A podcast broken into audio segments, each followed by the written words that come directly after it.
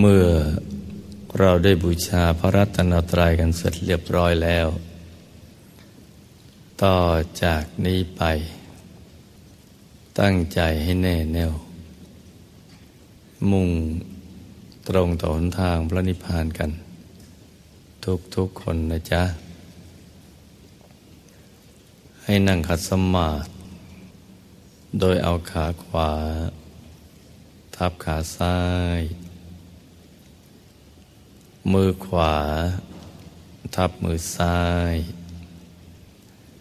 ให้นิ้วชี้ของมือข้างขวา จรดนิ้วหัวแม่มือข้างซ้าย วางไว้บนหน้าตัก พอสบายสบาย หลับตาของเราเบาๆคลอดลูก พอสบายสบาย คล้ายๆกับตอนที่เราใกล้จะหลับ อย่าไปบีบเปลือกตา อย่ากกดลูกในตานะจ๊ะ แล้วก็ทำใจของเราให้เบิกบาน ให้แช่มชื่น ให้สะอาดบริสุทธิ์ผ่องใส ไร้กังวลในทุกสิ่ง ไม่ว่าจะเป็น เรื่องอะไรก็ตาม ให้ปลดให้ปล่อยให้วางทำใจให้ว่างว่างคราวนี้เราก็มาสมมุติว่า ภายในร่างกายของเรานะปราศจากอวัยวะ สมมติว่าไม่มีปอด ม้ามไตหัวใจเป็นต้น ให้สมมติว่าเป็นปล่องเป็นช่อง เป็นโพรง เป็นที่โล่งโล่งว่างๆกลวงภายใน คล้ายๆท่อแก้ว ท่อเพชรใสๆ สมมติให้เป็นปล่องเป็นช่อง เป็นโพรง เป็นที่โล่งๆว่างๆกลวงภายในคล้ายๆท่อแก้ว ท่อเพชรใสๆ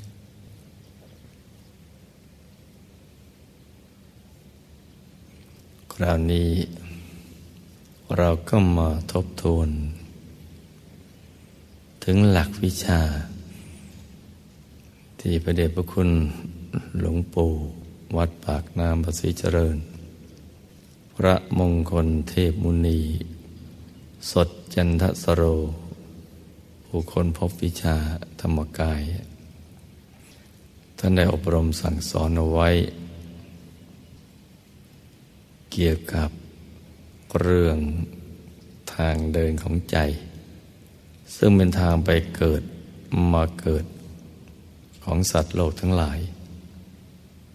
รวมทั้งตัวของเราด้วย ว่ามีทั้งหมดเจ็ดฐานที่ตั้ง ฐานที่หนึ่งอยู่ที่ปากช่องจมูก ท่านหญิงอยู่ข้างซ้าย ท่านชายอยู่ข้างขวา ฐานที่สองที่พลาวตา ตรงที่หัวตาที่น้ำตาไหลท่านหญิงอยู่ข้างซ้าย ท่านชายอยู่ข้างขวา ฐานที่สามอยู่ที่กลางกักศีรษะ ในระดับเดียวกับหัวตาของเรา ฐานที่สี่ อยู่ที่เพดานปาก ช่องปากที่อาหารสำลักฐานที่ห้าอยู่ที่ปากช่องคอ เหนือลูกกระเดือก ฐานที่หกอยู่ในกลางท้อง ระดับเดียวกับสะดือของเรา โดยสมมุติว่าเราหยิบเส้นได้ขึ้นมาสองเส้นนำมาขึงให้ตึง จากสะดือทะลุไปด้านหลังเส้นหนึ่ง จากด้านขวา ทะลุไปด้านซ้ายอีกเส้นหนึ่ง ให้เส้นได้ทั้งสอง ตัดกันเป็นกากบาท จุดตัดจะเล็กเท่ากับปลายเข็ม ตรงจุดตัดของเส้นได้ทั้งสองนี่แหละ เรียกว่าศูนย์กลางกายฐานที่หก เป็นที่สิงสถิตของดวงธรรม ที่ตาเป็นกายมนุษย์หยาบ ใสบริสุทธิ์ โตเท่ากับฟองไข่แดงของไก่ ใสบริสุทธิ์ประดุดเพชร โตเท่ากับฟองไข่แดงของไก่ทำดวงนี้นะสำคัญมาก ถ้าผ่องใสไม่เศร้าหมอง ชีวิตของเราก็รุ่งเรือง ถ้าเศร้าหมองไม่ผ่องใส ชีวิตก็ร่วงโรย ถ้าทำดวงนี้ดับชีวิตก็ดับไปด้วยทำตรงนี้อยู่ตรงฐานที่หกนะจ๊ะคราวนี้ให้สมมุติว่าเอานิ้วชี้กับนิ้วกลางมาวางซ้อนกัน แล้วก็นำไปทาบ ตรงจุดตัดของเส้นได้ทั้งสอง สูงขึ้นมาสองนิ้วมือ ตรงนี้เรียกว่าฐานที่เจ็ด เป็นฐานสุดท้าย ที่สำคัญมาก เพราะว่าตรงนี้เนะี่ยเป็นที่เกิดที่ดับ ที่หลับแล้วก็ที่ตื่น เกิดดับหลับตื่นอยู่ที่ตรงนี้แหละแต่ที่สำคัญที่สุดก็คือ เป็นทางไปสู่อายตนะนิพพาน เป็นทางไปสู่อายตนะนิพพาน โดยผ่านเส้นทางสายกลางภายใน ซึ่งเป็นทางของพระอริยเจ้า เรียกว่าอริยมรรคเป็นทางความบริสุทธิ์ หมดจดจากสัพพกิเลสทั้งหลาย เรียกว่าวิสุทธิมรรคเป็นทางหลุดพ้นจากกิเลสอาสวะทั้งปวง เรียกว่าวิมุตติมรรคทางนี้เป็นทางเอกสายเดียว ที่จะไปสู่อายตนะนิพพานได้ โดยเริ่มต้นที่ฐานที่เจ็ดซึ่งประเดชพระคุณหลวงปู่ของเราได้ค้นพบ แล้วก็สรุปเป็นคำสอนสั้นๆว่า หยุดเป็นตัวสำเร็จ คือใจที่แวบไปแวบมา คิดไปในในเรื่องราวต่างๆนำมาหยุดอยู่ที่ศูนย์กลางกายฐานที่เจ็ด โดยกำหนดเครื่องหมาย ที่ใสสะอาดบริสุทธิ์ประดุดเพชรลูกที่เจรไนแล้วไม่มีขีดข่วนคล้ายขนแมว โตเท่ากับแก้วตาของเรากำหนดเครื่องหมายที่ใสสะอาดบริสุทธิ์ประดุดเพชรลูกที่เจรไนแล้ว ไม่มีตำหนิ ไม่มีขีดข่วนคล้ายขนแมว โตเท่ากับแก้วตาของเรากำหนดก็คือการนึกถึงดวงใส ๆ พอให้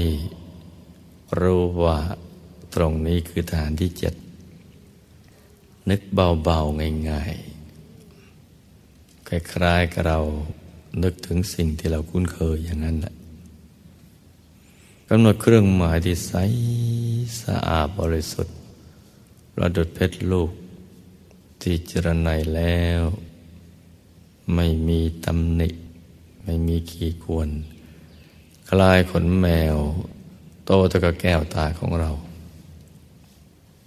ให้เอาใจนะมาตรึกนึกถึงดวงใส หยุดอยู่ในกลางดวงใสใสตรึกก็คือนึกอย่างเบาๆนั่นเอง สบายสบาย คล้ายๆกับเรานึกถึงสิ่งที่เราคุ้นเคย สิ่งที่คุ้นเคย เห็นจนเจนตานั่นแหละ ให้ตรึกเอาไว้ ตรึกนึกถึงดวงใส แล้วก็เอาใจยุดอยู่ในกลางดวงใสใสพร้อมกับประคองใจด้วยบริกรรมภาวนา ว่า สัมมาอรหัง สัมมาอรหัง สัมมาอรหังประคองใจด้วยสัมมาอรหังอย่างนี้ ไปเรื่อยๆ จะภาวนากี่ครั้งก็ได้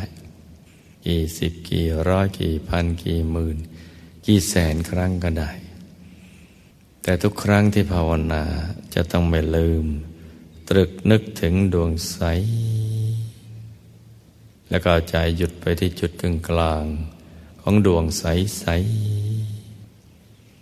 ถ้าหากว่าเราไม่เผลอจากบริกรรมทั้งสอง ไม่เผลอจากบริกรรมทั้งสอง คือภาวนาสมารัง ไปเรื่อยๆ พร้อมกับตรึกนึกถึงดวงใส ไม่ช้าใจก็ใจหยุดนิ่ง ใจที่แวบไปแวบมา มันก็จะปล่อยอารมณ์ภายนอก ที่เคยนึกคิดถึงเรื่องคนสัตว์สิ่งของอะไรต่าง ๆ เป็นต้น ก็จะทิ้งอารมณ์เหล่านั้นนะไม่หยุดนิ่งนิ่งอยู่ที่กลางดวงใส ๆ มันจะหยุดนิ่ง พอใจหยุดนิ่งนะมันจะทิ้งคำภาวนา สัมมาอรหังไป แต่ว่าใจนะไม่ได้ฟุ้งไปคิดเรื่องอื่น หรือบางที มีความรู้สึกว่าไม่อยากจะภาวนา สัมมาอรหังต่อไป อยากจะรักษาใจให้หยุดนิ่งนิ่งอยู่ที่กลางดวงใส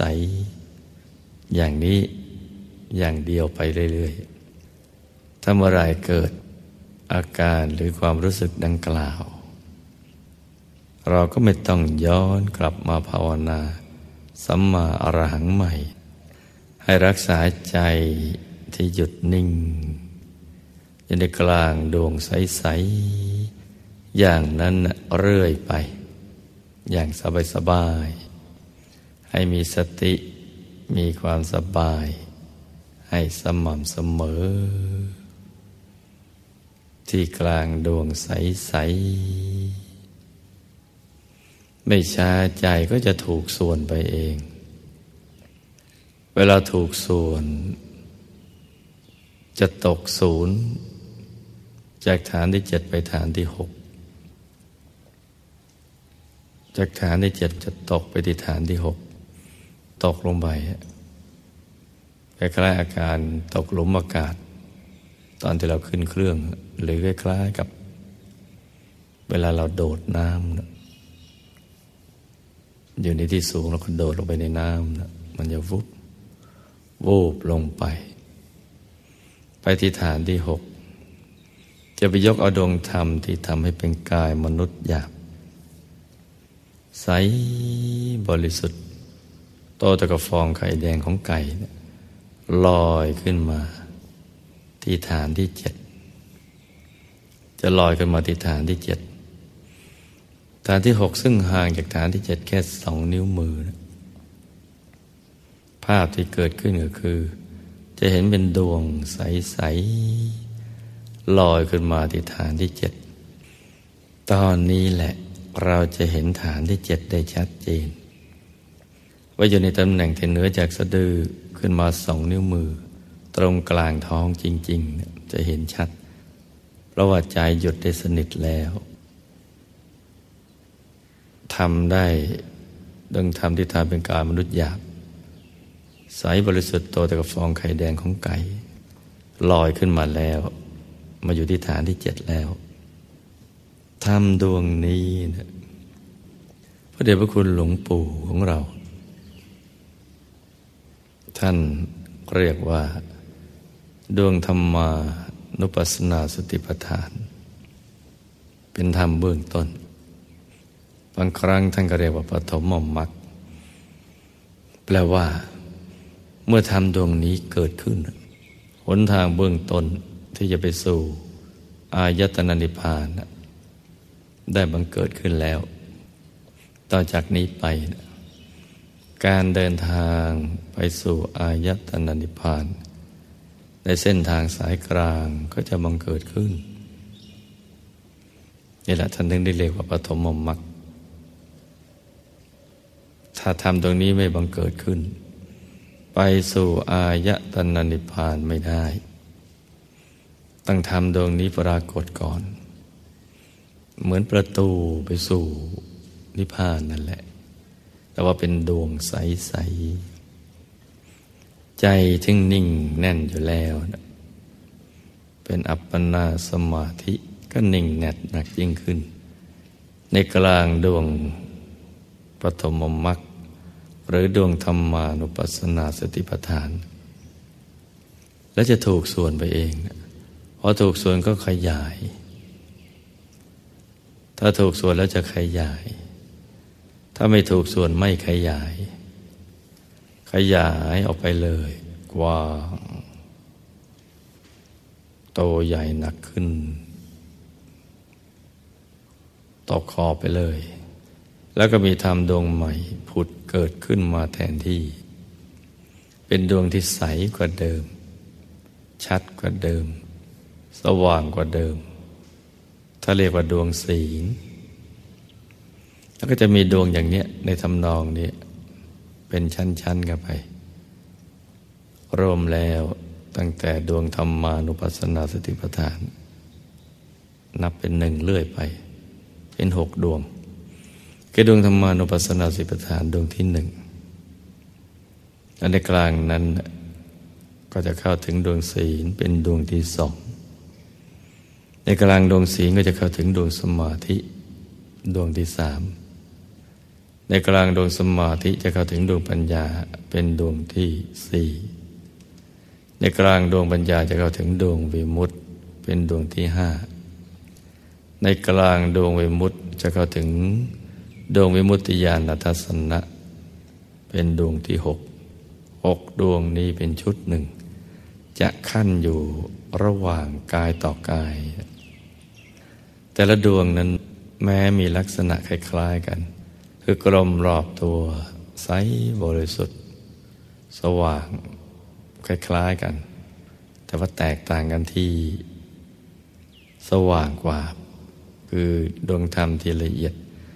จะสว่างกว่าดวงธรรมที่หยาบกว่า แต่ละดวงนั้นมีรสชาติแตกต่างกันไป คุณสมบัติก็แตกต่างกันไปธรรมานุปัสสนาสติปัฏฐานอย่างหนึ่ง ศีลอย่างหนึ่งสมาธิอย่างหนึ่ง ปัญญาวิมุตติวิมุตติญาณทัศนะก็ระอย่างกันอย่างนั้น แตกต่างกันออกไป แต่ดูคล้ายๆกันนะมันแตกต่างกันไปพอสุดกลางดวงวิมุตติยานทัศนะก็จะเข้าถึงกายในกาย ถึงกายมนุษย์ละเอียด ที่หน้าตาเหมือนตัวเรา ท่านหญิงเหมือนท่านหญิง ท่านชายเหมือนท่านชาย นั่งกัดสมาธิเจริญสมาธิภาวนา อยู่ในกลางกายของเรา หันหน้าออกไปทางเดียวกับตัวของเรา เราหันหน้าไปทางไหน การมนุษย์ละเอียดก็หันหน้าไปทางนั้น อยู่ในวัยที่เจริญกว่า และใจของกายมนุษย์ละเอียด ก็จะหยุดเข้าไปเรื่อยๆ ก็จะเห็นกายในกายสลับกับดวงธรรมหนึ่งชุด ซึ่งมีกายทิพย์หยาบ กายทิพย์ละเอียด กายรูปภพหยาบ กายรูปภพละเอียด กายอรูปภพหยาบ กายอรูปภพละเอียด กายทำโคตภูหยาบ กายทำโคตภูละเอียด กายทำประโสดาบันหยาบกายทำประโสดาบันละเอียด เป็นกายองค์พระใสบริสุทธิ์ตั้งแต่กายทำโคตภูไปนะกายทำโคตภูนั้นหน้าตักหย่อนกว่าห้าวานิดหน่อย เป็นกายที่สวยงามแล้วประกอบไปด้วยลักษณะ มหาบุรุษครบถ้วนทุกประการ ตั้งแต่กายอรูปภมถึงกายมนุษย์หยาบ ยังไม่ประกอบไปด้วยลักษณะมหาบุรุษครบถ้วนทุกประการ แต่กายธรรมนี้ มีลักษณะมหาบุรุษครบถ้วนทุกประการ เกตดอกบัวตูมใส เกินใสใสยิ่งกว่าเพชร ใสเกินใสหนักยิ่งขึ้น หน้าตักหย่อนกว่าห้าวานิดหน่อย กายธรรมโสดาบันหยาบละเอียดหน้าตักห้าวา สูงห้าวา แล้วก็จะเข้าถึงกายธรรมพระสกิทาคามี หรือพระสกทาคามี หน้าตักสิบวา สูงสิบวา แล้วก็จะเข้าถึงกายธรรมพระอนาคามี หน้าตักสิบห้าวา สูงสิบห้าวาแล้วก็จะเข้าถึงกายธรรมพระรหัส หน้าตักยี่สิบวาสูงยี่สิบวาใสบริสุทธิ์ทีเดียว กายธรรมอรหัตนั่นแหละคือเป้าหมายของชีวิต เพราะเป็นกายที่บริสุทธิ์หลุดพ้นจากกิเลสอาสวะทั้งหลาย กิเลสอาสวะทั้งหลายนั้นบังคับบัญชาได้มาถึงกายธรรมพระอนาคามี ตั้งแต่พระอนาคามีลงมาถึงกายมนุษย์หยาบนี่แหละ กิเลสก็บังคับกันอยู่ในช่วงนี้นะกายธรรมรัตเป็นกายที่หลุดพ้นแล้ว หลุดพ้นจากกิเลสจากอาสวะทั้งหลาย ใสบริสุทธิ์ทีเดียว เพราะฉะนั้นกิเลสอาสวะจะเหนี่ยวรั้งให้อยู่ในภพสามนั่นจึงเหนี่ยวรั้งไม่ได้ เพราะว่าพ้นแล้ว พ้นจากกฎของไตรลักษณ คือความเป็นอนิจจังเป็นทุกขังเป็นอนัตตา แล้วก็พ้นจากกฎแห่งกรรมพ้นทั้งสองกฎเลยกายธรรมอรหัตหน้าตักยี่สิบวาสูงยี่สิบวาใสบริสุทธิ์ ใสเกินใสงามไม่มีทิฏฐินี่จำให้ดีนะลูกนะอากายธรรมอรหัตนี่แหละ เป็นจุดหมายปลายทางของเรา ตั้งแต่กายธรรมโคตภู เป็นพระรัตนตรัยตั้งแต่โคตภูเรื่อยมาเลย ถึงกายธรรมอรหัตเป็นพระรัตนตรัยเป็นพุทธรัตนะดวงธรรมที่ตาเป็นกาย กายธรรมก็เรียกว่าธรรมรัตนะ เป็นครั้งแห่งความรู้อันบริสุทธิ์ และก็กายธรรมละเอียดนั่นเป็นสังขรัตนะสามอย่างนี้เป็นที่พึ่งที่ระลึกของมูลมนุษยชาติ และสรรพสัตว์ทั้งหลายทีเดียว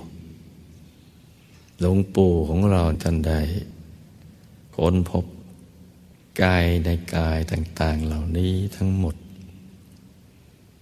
กายในกายต่าง ๆเหล่านี้นะทำต่าง ๆ ที่เป็นชุดๆขั้นระหว่างกายนั่นแหละ ท่านพบที่วัดโบสถ์บางคูเวียง จังหวัดนนทบุรีเนี่ยเมื่อแปดสิบกว่าปีที่แล้วราวๆแปดสิบห้าปีเราล่านี้ ในพรรษาที่สิบเอ็ดในพรรษาที่สิบเอ็ดขึ้นสิบห้าคำ เดือนสิบ ซึ่งปีนี้มาตรงกับวันนี้นะวันเสาร์ที่ 21 กันยายน พุทธศักราช 2545 ท่านมาพบทางมรรคผลนิพพานนี้ที่วัดโบสถ์บนบางคูเวียง จังหวัดนนทบุรี โบสถ์มาได้แล้วสิบพรรษา อย่างพรรษาสิบเอ็ด ในระหว่างนั้นก็ ศึกษาหาความรู้ เพื่อที่จะแสวงหาหนทางพ้นทุกข์ สมัยนั้นเขานิยมกันอย่างไร ก็ศึกษาดู ระบบระเบียบแบบแผน ที่หลวงปู่หลวงตาท่านรักษาพระพุทธศาสนาสืบทอดกันมา ยาวนานทีเดียว จนมาถึงท่าน ว่ารักษาพุทธศาสนากันมาอย่างไร วิชาอะไรเนี่ยที่ควรจะศึกษาท่านก็ศึกษามาหมดในเส้นทางของบรรพชิต ทุดง ท่านก็เดินทุดง ศึกษาทุดงกับวัด เมื่อมีโอกาสยามไหนยามว่าง ก็ เข้าป่าเข้าเขาแสวงหา โมกขธรรม ปรีกตัวให้กายวิเวก เพื่อจิตจะได้วิเวก จิตตัววิเวก อุปธิจะได้วิเวก กิเลสจะได้สงบลำงับกันไปแสวงหาหนทางพ้นทุกข์เรื่อยมาเลย ตั้งแต่บวชวันหนึ่ง รุ่งขึ้นอีกวันหนึ่ง ก็ปฏิบัติธรรมะ เจริญกรรมฐาน เจริญภาวนานี้เนะี่ยไม่ได้ขาดเลยแม้แต่วันเดียว ตัวดงเข้าป่าเข้าเขาก็ไปแสวงหามาแล้ว หลวงพ่อก็เคยได้พบปะกับหลวงปู่หลายรูป ที่ได้เคยได้ร่วมเดินทางทุดง กับหลวงปู่ของเราเนี่ยเพื่อจะได้ศึกษาข้อวัด ปฏิบัติปฏิปทาอะไรต่างๆของท่านถึงแต่ละองค์อายุก็เก้าสิบกว่า ล่าสุดนี่ก็อายุหนึ่งร้อยเจ็ดปี ที่ได้เคยร่วมเดินทุดงกับหลวงปู่ของเรานะแต่หลวงปู่ของเรานะอายุท่านแก่พรรษากว่า ก็เป็นเครื่องยืนยันว่าท่านได้ผ่านขบวนการ ศึกษาแสวงหาหนทางมรรคผลนิพพานมา ตั้งแต่บวชวันแรกวันลงขึ้นก็แสวงหาเรื่อยมา ปฏิบัติทั้งภาคทฤษฎี ปริยัติปฏิบัติ ปฏิเวทกับศึกษากันมาหมด แต่ว่าเป็นที่น่าประหลาดใจว่าระยะเวลาที่ผ่านมานั้นนะก็ยังไม่ได้ให้คำตอบอย่างชัดเจน แจ่มแจ้งจนหายสงสัย ถึงเรื่องทางมรรคผลนิพพาน ท่านจึงได้วางความรู้เหล่านั้นทั้งหมด ความรู้ทั้งหลายเอาไว้บนหิ้งบูชา แต่ว่ามาศึกษาความจริงของชีวิต โดยตัวของท่านเองท่านก็วางเอาไว้ทั้งหมดเลย ที่เคยศึกษาที่เคยประพฤติปฏิบัติกันมา จากครูบาอาจารย์ต่างๆ จากตำรับตำราคำพีต่างๆ แล้วก็ในวันขึ้นสิบปาคำเดือนสิบ ณโบสถ์วัดโบสถ์บางคูเวียง ซึ่งเป็นที่สงัด เพราะว่าอยู่ในสวน มีสวนล้อมรอบเงียบสงัด ก็ได้ตัดสินใจ ที่จะปล่อยชีวิต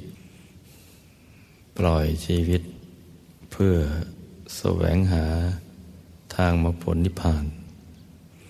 พอจะไปพบทางแล้วเราก็ จะไม่ลุกจากที่ จะไม่เลิกละในการทำความเพียรแม้เนื้อเลือด กระดูก เนื้อเลือดจะแห้งเหือดหายไป เหลือแต่กระดูกหนังก็ช่างมัน ตายก็ไม่ว่า ขอให้ได้พบทางที่จะบรรลุมรรคผลนิพพานเพราะความรู้ต่างๆที่เรียนมานั้นวางไว้หมด ในใจจึงเกลี้ยงเกลา ไม่มีความรู้ใด ๆ ที่เคยศึกษามันเลยข้างค้างอยู่ในใจ เป็นใจของนักศึกษาหนุ่มอายุ 33 ปี นักบวชพรรษาที่ 11 ที่มีใจอย่างแน่วแน่ ที่จะแสวงหา หนทางแห่งความพ้นทุกข์ ที่พระสมมาสมุทรเจ้าและพระอรหันต์ทั้งหลาย ท่านได้บรรลุ ท่านก็วางจิตของท่านอย่างแน่วแน่ วางใจหยุดนิ่ง ตั้งแต่ยามเย็น ยามเย็นที่ได้ตั้งสัตยาธิฐานเอาไว้จะไม่ลุกจากที่แต่ไม่ได้พ้นทบ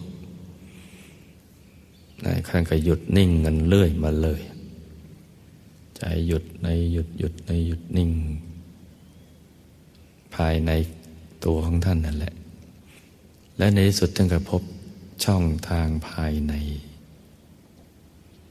และจุดเริ่มต้นที่จะไปสู่ อายตนะนิพพาน ได้พบเห็นช่องทางภายใน แล้วก็ได้เข้าถึงปฐมมรรคในคืนนั้น ได้เข้าถึงปฐมมรรคได้ เข้าถึงทางสายกลางภายใน ได้เข้าถึงกายในกายจนกระทั่งเข้าถึงกายธรรม พอถึงกายธรรมเท่านั้นแหละท่านก็ตรวจตราทีเดียว โดยธรรมกายที่เข้าถึง มองย้อนหลังทบทวน กลับไปกลับมาทีเดียว ถึงเส้นทางที่ท่านได้บรรลุ แล้วท่านก็สรุปว่า หยุดเป็นตัวสำเร็จ เว้นจากหยุดจากนิ่งแล้วไม่มีที่จะสำเร็จได้ หยุดเท่านั้นจึงจะเป็นตัวสำเร็จ ใจที่แวบไปแวบมา ต้องเอามาหยุดเอามานิ่ง จึงจะเข้าถึงได้พอใจหยุดก็ดับ ดับวูบลงไปพอดับก็เกิดมาเป็นดวงธรรมพอหยุดก็ดับพอดับก็เกิด เกิดเป็นดวงธรรมลอยขึ้นมา เมื่อเห็นธรรมไม่ช้าก็เห็นตถาคตกำลังเนินไปตามธรรมดวงนั้น โดยเข้าสู่เส้นทางสายกลาง หยุดนิ่งเรื่อยไป ไม่ได้ทำอย่างอื่นเลย หยุดไปตามลำดับก็เห็นไปตามลำดับ เห็นไปถึงไหนก็รู้ถึงนั่น เป็นความรู้แจ้งที่เกิดจากการเห็นแจ้ง ไม่ใช่เป็นความรู้จำที่ได้ยินได้ฟังมา ได้ศึกษามาได้อ่านมา แล้วก็ไม่ใช่เป็นความรู้ที่เกิดจากความคิด คิดค้นดนเดา เกิดจินตนาการ ที่เรียกว่าจินตะมยปัญญา แต่เป็นความรู้แจ้งที่เกิดจากการเห็นแจ้ง ที่เรียกว่าตรัสรู้นะเมื่อได้บรรลุธรรมกาย แต่บอกอ๋อมันยากอย่างนี้นี่เอง ต้องหยุดซะก่อนจึงดับ ดับแล้วทำจึงเกิด เห็นทำแล้วจึงจะเห็นพระตถาคตเจ้า จิตทั้งมันถึงจะดำเนินกันไปตามลำดับ เข้าถึงธรรมกาย จึงได้ทบทวนความรู้ตลอดทั้งคืนทีเดียว ทบไปทวนมา ทบไปทวนมา เข้าออกกายต่างๆ จนกระทั่งคล่อง แล้วก็มองเห็นว่า ผู้ที่จะบรรลุธรรมตามท่านนั้นมีอยู่ มีอยู่ที่วัดบางปลา ทั้งพระทั้งเครือขัดและบรรพชิต ทั้งพระทั้งคารวาส มีอยู่ แล้วก็มองเห็นว่าผู้ที่มีทุลีในดวงตา หรือทุลีในใจเนี่ยหรือกิเลสเบาบาง มีบุญพอที่จะบรรลุธรรมกายนี้นะมีอยู่อีกมากมายเลย แต่จะต้องไปเริ่มต้นที่วัดบางปลาดังนั้นภายในพรรษานั้น ท่านก็ศึกษาค้นคว้าวิชาธรรมกายต่อไป พระเดชพระคุณหลวงปู่ของเราท่านว่า คล้ายๆกับวันที่พระสัมมาสัมพุทธเจ้า ท่านบรรลุมรรคผลนิพพานเจ็ดสัปดาห์ ตั้งแต่สัปดาห์แรกได้บรรลุ แล้วก็สวยวิมุติสุข สัปดาห์ถัดมาก็ยืน ยืนลำพึงถึงธรรม คือมองตรวจตาแต่ในอริยบทยืน ถึงธรรมที่ได้บรรลุ และสัปดาห์ถัดมาก็เดินจงกรม พิจารณากันไปเรื่อยๆ สัปดาห์ที่สี่เทวดาหมื่นโลกธาตุสงสัยว่าพระสัมมาสัมพุทธเจ้านะบรรลุมรรคผลนิพพานแล้วหรือยัง ราะว่าฉับพันนรังสีก็ยังไม่ปรากฏ อนุภาพต่าง ๆ ก็ยังไม่ได้แสดง ในสัปดาห์ที่สี่ท่านจึงได้ พิจารณาปฏิจจสมุปบาท ปัจจัยาการต่าง ๆ และเหตุปัจจัย 24 ซึ่งพิจารณาหลังจากที่ได้ตัสรู้เป็นพระสัมมาสัมพุทธเจ้าแล้วนะ ฉับพันรังสีก็เปล่งสว่างในสัปดาห์ที่สี่เปล่งสว่างทีเดียว แล้วท่านก็เหาะขึ้นไปในอากาศ แสดงยมกปฏิหารเป็นครั้งที่หนึ่งทำลายความสงสัยของเทวดาทั้งหลาย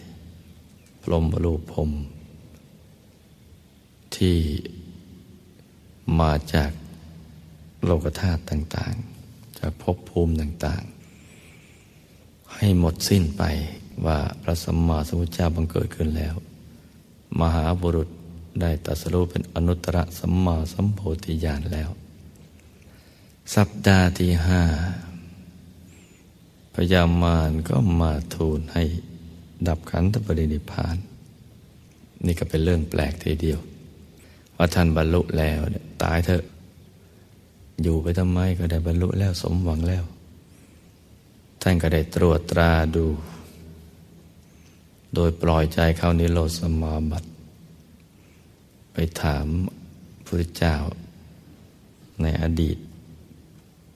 ที่มีธรรมกายปรากฏอยู่ในอายตนะนิพพาน เข้าไปในนิพพานในดึกดำบรรนู่น ดูพุทธประเพณี หลังจากตัดสรู้ทำแล้วนะจะต้องทำอะไร ก็เห็นว่าจะต้องโปรดสัตว์ ก็ได้โตตอบคุยกับพญามารว่ายังไม่ปรินิพานหรอก จะอยู่โปรดสัตว์ แล้วก็ได้คุยเงื่อนไขกัน ระหว่างพระยานพยามารกับพระองค์นั่น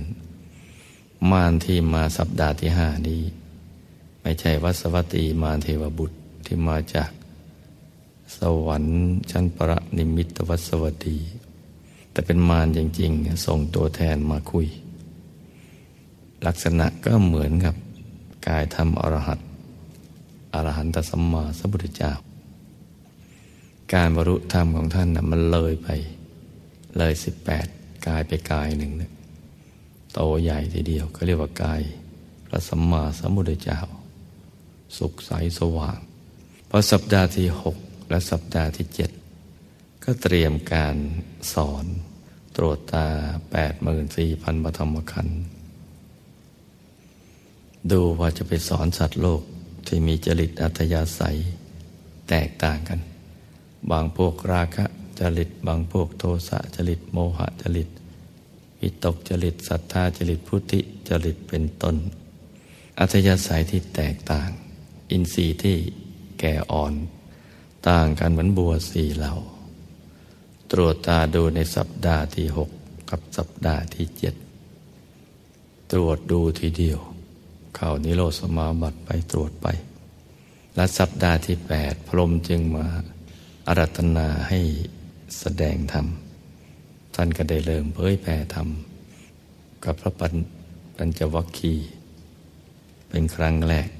แสดงธรรมครั้งแรกคือธรรมจักรกับปวัตนสูตรและพระวัฒนยะ ท่านได้บรรลุธรรม เป็นประโสดาบัน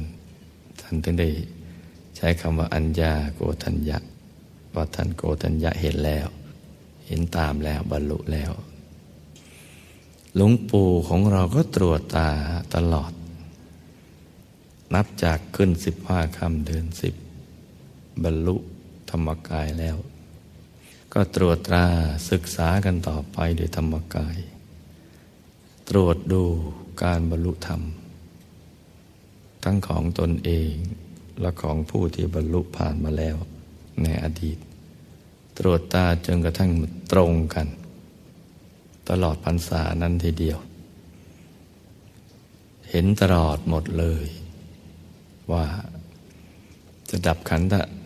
ปรินิพานหรือจะถอดกายในแต่ละกายกันอย่างไร กายที่มีซ้อนๆกันอยู่นี่ เขาดับกันอย่างไร เขาถอดกันอย่างไร กายที่จะทำให้เกิดในภพทั้งสามในวัฏสงสารนะมองดูอะไรเป็นเหตุ ตรึงให้สัตว์โลกเกิด อะไรเป็นเครื่องดับทำให้ไม่เกิด ที่อยู่ในกายมนุษย์หยาบละเอียดทิพย์หยาบละเอียดพรมรูปม โคตภูโสดา พระสกิตกาพระอนาคา ตรวจตราดูตลอดทีเดียว ว่าเขาถอดกันอย่างไร เป็นอย่างไรจนกระทั่งเรือกายทำอรหัตหน้าตักยี่สิบว่าสูงยี่สิบว่า ตรวจหมดตลอดพรรษานั้นพราะฉะนั้นภายในพรรษา41 จึงเป็นพรรษาแห่งความสมปรารถนาของท่าน และของโลก ของท่านและของโลก เมื่อท่านสว่าง โลกก็สว่างด้วย ท่านสว่างด้วยธรรมกาย สว่างโดยวิชาธรรมกาย ออกพรรษาแล้วก็ไปแจกจ่ายความสว่าง ความรู้ที่ท่านได้บรรลุ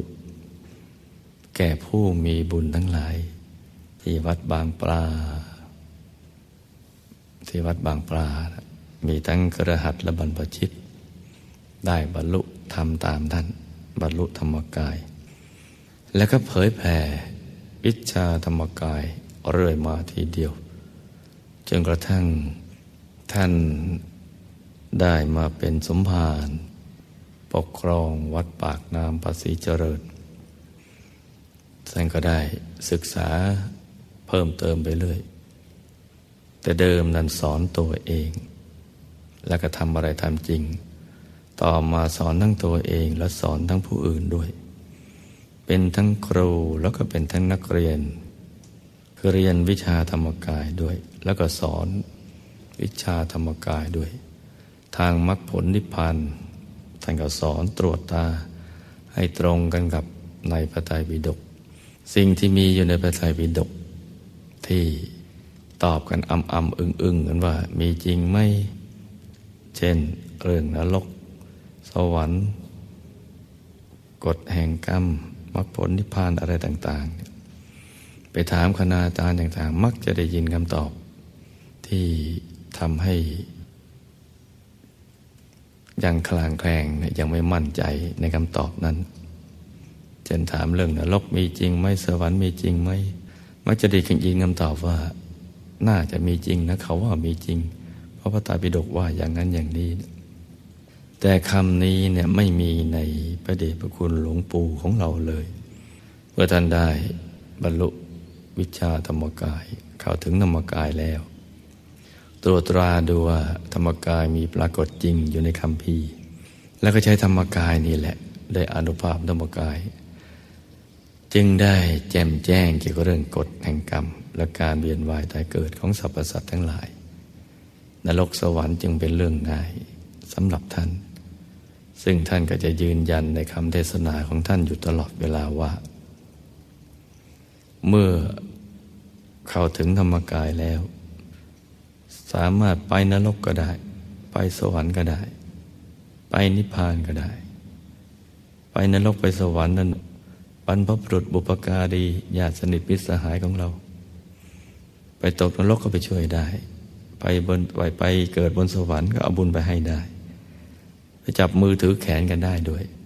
ท่านยืนยันอย่างนี้ทีเดียว จนกระทั่ง หมดอายุไขของท่าน ยืนยันกันจนถึงวันสุดท้ายทีเดียว ตั้งแต่พรรษาที่สิบเอ็ดได้บรรลุธรรมกาย ธรรมกายจึงได้ขยายเผยแผ่เรื่อยมา สืบมาจนทุกวันนี้นะทำให้เรานี้นะ สมหวังในชีวิต คุ้มค่ากับการที่ได้เกิดมาในชาตินี้ แต่เกิดก่อนหน้านี้ เมื่อสักสองร้อยปีที่แล้วเนี่ยเราก็จะพลาดโอกาส ไม่เป็นขณะไม่เป็นสมัย ที่จะได้บรรลุธรรมกาย เพราะฉะนั้นเกิดมาในขณะนี้เนี่ยแค่ว่ามีหัวมีตัว มีตาหูจมูกลิ้นกายใจ ไม่มีสมบัติอื่นใดเลยเนี่ย ได้ยินคำว่าธรรมกายมันเกิดขึ้น คุ้มแล้วสำหรับการเกิดปริชาตินี้ ได้ยินแล้วได้มาศึกษา ได้มาปฏิบัติ ก็คุ้มแล้วที่ได้เกิดในชาตินี้ ปฏิบัติแล้วได้พบธรรมกาย ได้ชื่อว่าสมหวังดังใจ ในการเกิดมาเป็นมนุษย์ชาตินี้ แม้มีตัวครึ่งตัว ตัดขาออกไป เหลือตัวครึ่งตัว ชาวโลกเขาเรียกว่าคนพิการ แต่ความจริงแล้วไม่ได้พิการเลย ถ้าเข้าถึงธรรมกาย แต่ชาวโลกใดเนี่ยแม้สมบูรณ์ไปด้วยทรัพย์สินเงินทองลาบยศอำนาจวาสนา มีอายุยืนยาวเป็นร้อยปี ถ้าไม่มีโอกาสได้ยิน ได้ประพฤติปฏิบัติได้เข้าถึงแล้ว นั่นแหละได้ชื่อว่าเป็นคนพิกลพิการทีเดียว ดังนั้นมาเกิดในยุคนี้ แม้ไม่มีสมบัติอันใดติดตัวนอกจากรูปสมบัติคือกายก่อนนี้ แค่ครึ่งหนึ่งของกาย ยังมีชีวิตอยู่เดินไปไหนมาไหนไม่ได้ ได้ปฏิบัติธรรมเข้าถึงธรรมกาย ถือว่าสมหวังดังใจในการเข้าถึงแล้ว วันนี้เป็นวันครูธรรมกายที่เราได้ มาประชุมพร้อมกันในทุกๆปีคืนสิบห้าคำเดือนสิบเรามาประชุมพร้อมกัน เพื่อที่จะได้มาประกอบพิธี ไหว้ครูวิชาธรรมกายซึ่งเป็นวิชาของมรรคผลนิพพาน วิชาของพระสัมมาสัมพุทธเจ้า เพื่อความสุขเพื่อความเจริญรุ่งเรือง ในการประพฤติปฏิบัติธรรมของเราให้ยิ่งยิ่งขึ้นไป ขอให้ลูกทุกคนได้ทำใจหยุดใจนิ่งนิ่งให้ใจใสใสให้หยุดให้นิ่งให้ใจใส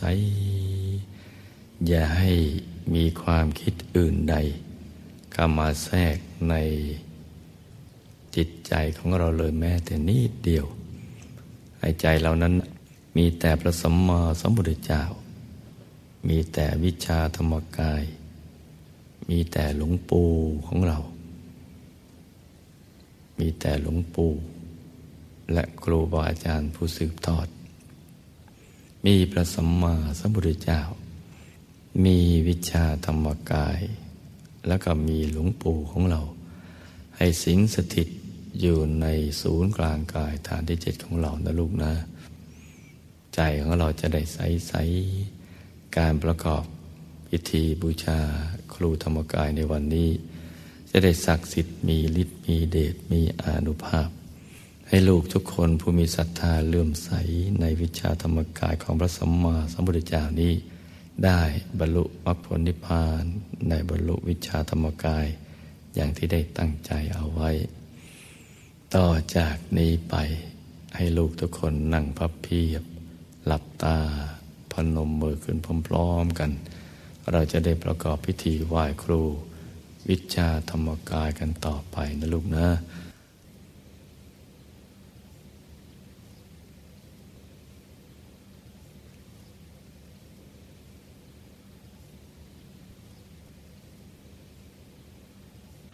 เมื่อกล่าวคำไหว้ครูเสร็จเรียบร้อยแล้ว ให้รวมใจหยุดในหยุดหยุดในหยุด ลงไปตรงกลางของกลางกายของเรานะลูกนะ หยุดให้นิ่งนิ่งเพื่อให้อนุภาพ แห่งครูวิชาธรรมกาย